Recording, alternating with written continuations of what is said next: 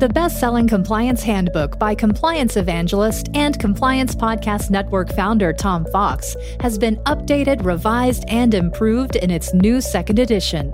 This new podcast series will build upon the best nuts and bolts compliance handbook around to provide you the best information on implementing and enhancing a best practices compliance program. This is Tom Fox. I'd like to welcome you to this episode of the Compliance Handbook. Today, you're in for a real treat because I have Amii Bernard on. Amii, Amii is now an executive coach, strategic consultant, and keynote speaker who specializes in accelerating the success of compliance professionals and legal executives. Amii is well known in the compliance industry, having been uh, chief compliance officer and more equally importantly, a chief human relationship officer at companies such as McKesson and Allianz. She has been described by Forbes as one of the top coaches for legal and compliance executives. She earned her law degree from Georgetown University Law Center and a BA in English from Tufts and is an active member of the California State Bar. She's a fellow at the Harvard Institute of Coaching and a guest lecturer at UC Berkeley. Amii has significant experience in the C suite, and as I indicated, she's been a former head of HR. So I asked her if she would join me to talk about the chapter in the Compliance Handbook on the role of HR in compliance. It's an interview and podcast I know you will enjoy and get quite a bit out of. Thank you so much for taking the time to visit with me. Absolutely. Thanks for inviting me, Tom. Amii, you're one of the most unique people in the compliance space because of the well rounded nature of your professional background. And today I want to focus on one part of that, and that's your prior life or prior role in, as an HR professional. And uh, I think that the HR function and the compliance function are uniquely suited, but perhaps one that is underutilized. So maybe we could start with why do you see HR as such a critical ally for the compliance function? It's such a critical ally, Tom, because both compliance and HR have responsibility for workplace culture, specifically for building a healthy workplace culture.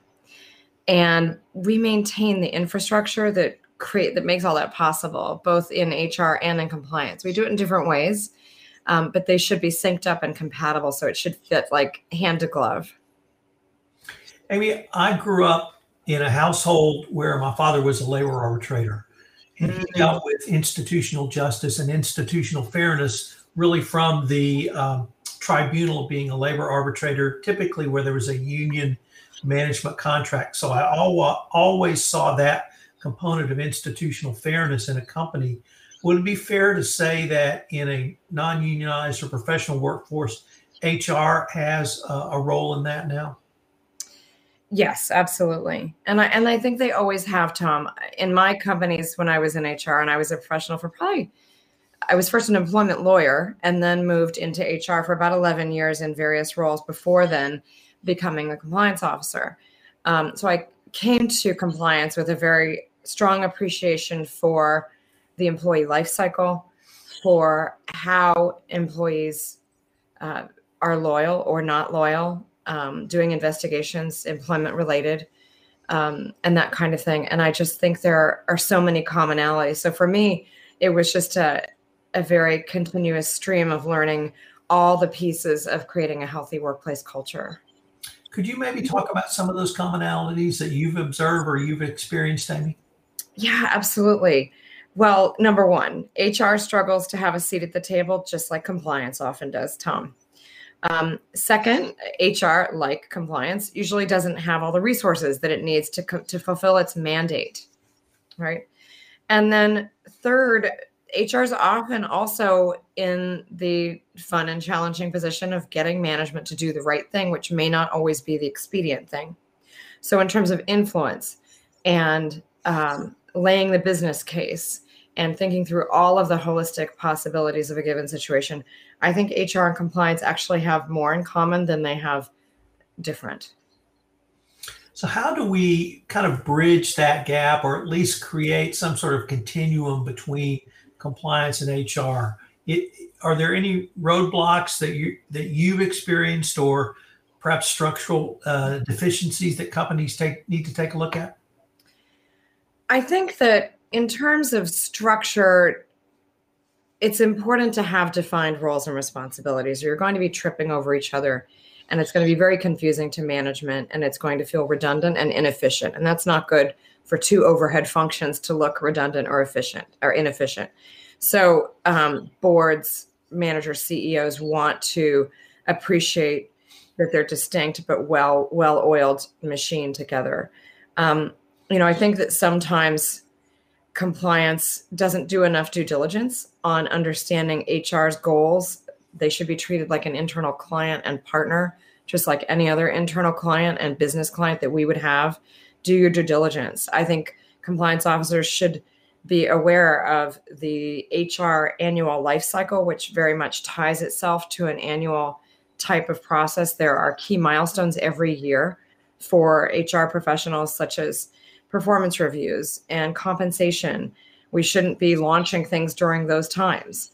Um, they should be aware of recruitment and how that impacts and where we can help on the recruitment side. In a number of programs, you know, I had ethical questions, and particularly for senior management roles, um, we had a role in supporting HR in making a really seamless process that integrated what we knew long term was both in our interests, having a successful, ethical um, good leader for the company. And so, how do we help support that to reverse engineer the best leaders being hired? Things like that, Tom.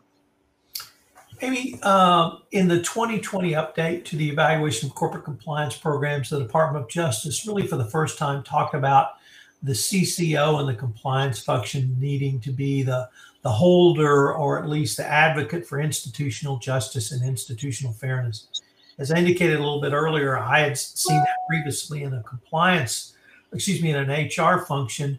Does that requirement from the Department of Justice uh, would that lead to any turf battles or even ruffled feathers between uh, compliance and HR, or is there a way for them to work more collaboratively together that you've worked you've utilized? Yes, I think it could lead to turf battles. Um, I think that HR considers themselves, and the CEOs generally consider themselves consider HR to be the keeper of culture. Um, so I think that will be need to be negotiated in companies that have um, estab- established both types of functions, because usually HR is a, usually reports up to a different board of management member than the compliance officer in companies where the compliance officer doesn't report directly to the CEO, right? So in healthcare the compliance function often is a direct report, but not not necessarily so in other organizations that are less highly regulated. And so, um, like with any stakeholder, I think it's important to get the elephant on the table and talk about it and start to break it down in terms of what's our mandate, what's our mission. I think that HR and compliance, as I shared earlier, have actually a, quite a shared mission, which is to have a healthy workplace culture where everyone knows what's expected, everyone knows where to go where when there's a problem, and third, where um, people feel comfortable speaking up and raising questions. Those three things are compatible with HR and with compliance. The question is, how do you get there? How's your organization structured? What power and resources do each of the functions have? And where's the overlap? Where could you be tripping over each other? And figuring out who's on first before you need it.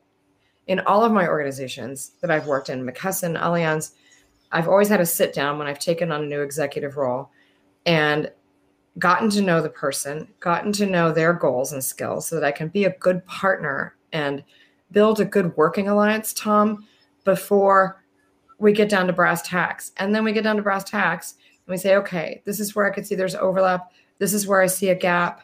What do you think about this? How are things working for you? How can we partner on this? I think this is what I should be doing. I think I own this. What do you think? You'd rather know. I'd, I'd rather have someone argue with me up front and say, well, actually, we've been working on that. And we kind of think that's ours. I'd rather talk about that and hash that out than have what I see in some organizations, which is dysfunction on the back end. It's worse when you're already in the middle of investigation. They think it's yours. You think it's your it's yours. That's not good for the company that's not good for your stakeholders or your clients or your employees feeling that they're being that, that investigations are being handled promptly thoroughly and fairly right so you want to hack that out ahead of time. So you used a really interesting word, negotiation, and you expanded on that word really throughout your answer there. Uh, could you uh, talk about some of the soft skills that you've seen used, you've used, or really you uh, try to teach compliance officers to bring to bear in this process where they have an internal negotiation with really an equal partner to try to move forward the goals of both departments? Yeah, I think that as I would advise any of my coaching clients, you, Tom, people don't um, listen to you and they don't they will not be influenced by you unless two things exist. The first is they think that you like them.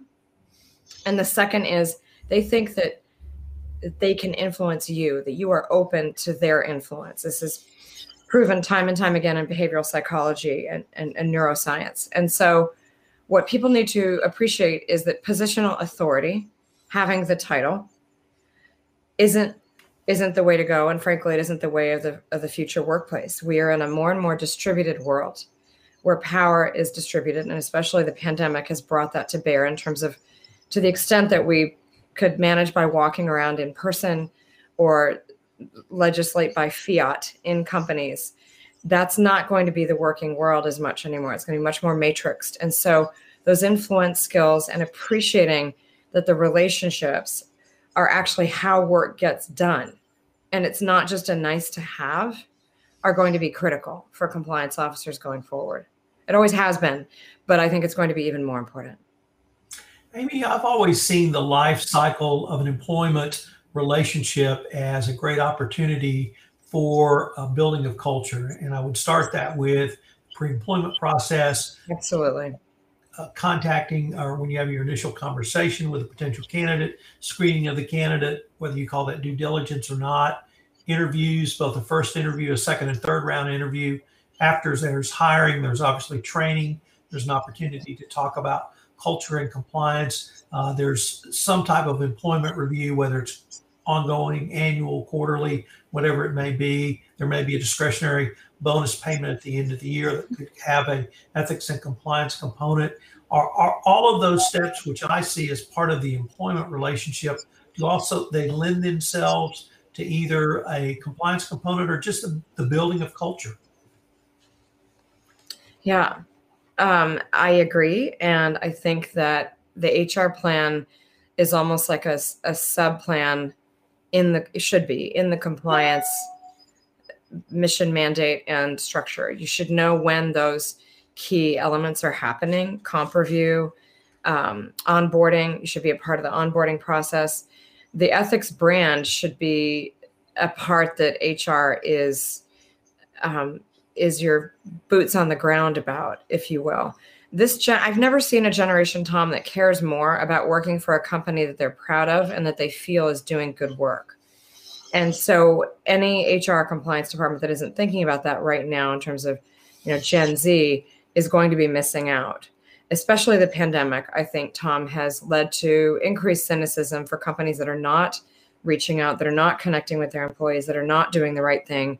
Post Black Lives Matter, post Me Too, um, employees are are really looking, and as soon as they can walk with their feet, they will. I do a lot of public speaking, and I do polling right now. It's because it's all virtual, and i would say in my in my public speaking about a third of employees say that they will leave as soon as a decent opportunity presents itself because they are so unhappy with their current workplace how they've been treated whether it's the work from home thing or setting boundaries appropriately on personal professional time or on ethical issues and feeling supported so i think that's really critical and you raise a very good point about compliance needs to offer a helping hand to HR in the employee life cycle. And you can map that out.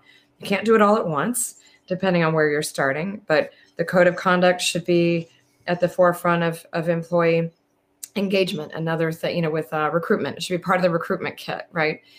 On the um, employment application, we always had conflicts of interests embedded in there. Sometimes it took me a year to get the darn thing on there, but I got it on. You know do you have any conflict that would put you rather know up front review that before you've hired someone. Boy is it messy if you've hired somebody afterwards and they're reporting to their aunt or you know fill in the blank right not good. So you need to have those conversations. You want need to think ahead about you reverse engineer. What could the problems be? What's the outcome I want? And okay, what are the processes I need and relationships I need to have in place to put this to make this happen? You can't have a policy for everything, right? That's where the relationships and the safety net comes in. So the um, one of the areas that I've, I've uh, struggled with advising on is around investigations because uh, in a prior life when I uh, did employment law and helped the HR department inside of a corporation, the hotline tended to report into HR. And as compliance has become more prominent, uh, we've had compliance uh, take over the hotline and, and based on some, some laws and some changes in philosophy. How do you advocate a company thinking through the issue of who should the hotline go into? And then after the call comes in, how is it triaged and what's the relationship between compliance and HR going forward? I think you've hit on one of the hottest areas of potential disagreement. And not only that, but also with the law department. So I find, and sometimes corporate security, I have. Um, I've designed and implemented investigation systems at four companies. Um, and one of the most important things to do first in that type of project. You're really leading change management when you do this. Um, and I have a lot of writing that I've done on this and speaking, but you need to get everyone in the room that that believes they have a stake in investigations and start mapping out a, a chart, a roles and responsibilities chart for every type of allegation that could come in. There's usually around 26 if you keep it sane. You agree on the definition, and then you agree on four for employment discrimination. Who's on first? Who's actually going to do the interviews? Who's going to scope that out? And then who's informed versus who has to give consent when you get down to the facts? Who's presented with those and who decides discipline right? So for, for employment cases it would usually be potentially an employment lawyer if you want privilege. Um, it's often not compliance for something like that and hr is involved but compliance should be involved in helping hr ensure that it's consistent discipline and that it's proportionate with all of the other misconduct that could go on in the organization. You want to be able to look at the end of the year when I would present my investigations report to the board and to my ethics committee, I would say, okay, you know, here's what happened. Here's the number of calls we got. Here's the number of substantiated cases. And here are the outcomes. And then we would also have transparency, Tom, with our employees around we, we de identify it and try to protect people's privacy but we wanted employees to know that when they called the hotline, that, and I prefer to call it the helpline for some other reasons we could talk about. I think it, it gets more calls. Um, but people need to know that that you take action. The number one reason in all surveys I've ever done or seen that people do not call a helpline is because they believe nothing will change and they're putting their necks on the line and risking their job for nothing. And we know that unfortunately that does occur in some companies. We see it in the news. You and I have covered a lot of those, right? Um, in some of our podcasts. And so HR and compliance need to work together to make sure that there is organizational justice. The uh, well, why should we say helpline instead of hotline? More calls. Um, it's friendlier. It doesn't sound scary, and I know people, particularly in certain cultures, um, where hotline implies to people, if, if you look at some of the research from a user experience standpoint, it implies I know someone did something illegal. I, I'm under a legal obligation to report it now. You and I both know that's not the case. We want people to come to us bef- when there's a smoking gun, bef- not, not when there's a huge forest fire. So um, we want to get the inquiry that might be nothing. Now, I know some CEOs and some heads of HR that are absolutely frustrated with that approach because um, they think it's a waste of time and it's costly. And I don't mean to say you want to drive everybody to you as kind of um, forum shopping. I think in the worst case, compliance that I've seen, compliance sets up a helpline and it creates forum shopping and arguing between mom and dad. They get a bad answer from HR, so they go to compliance. That's not going to win friends and that's not going to uh, get you good support or outcomes. So you don't want that. But you do want to get conflict of interest inquiries when people genuinely aren't sure. You want to get um, potential fraud when someone sees something that they're not sure about and they don't want to personally get involved, but they want to hand it off to someone who's skilled at doing forensic investigations, that kind of thing. Does that make sense? It does. Let me pick up on another point you raised a little bit earlier. You talked about the social justice movement around Black Lives Matter, certainly mm-hmm. diversity and inclusion. Uh, and you previously talked about uh, Gen Z. I'd like to also include millennials as part of this question. But what do you see as the role of compliance as either leading that discussion, perhaps jointly uh, working on that discussion with HR, or the role of, of compliance in matters that really came up literally the last summer are going to be with us for a long time going forward? Yeah, it is back to the c- culture question.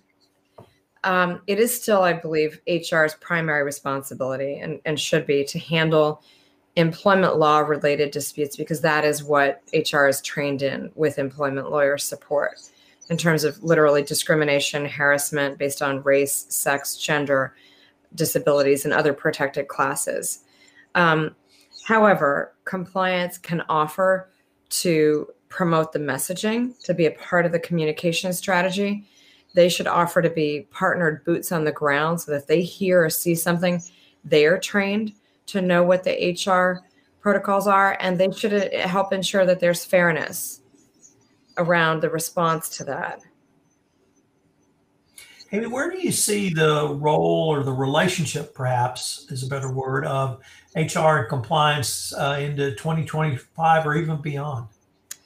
Yeah, great question. I've been thinking about trends and what we can expect. I I think there are a few trends, Tom. Um, one which I would share is a business trend because I think it's very important for compliance officers and any any leaders to to think like a business person first.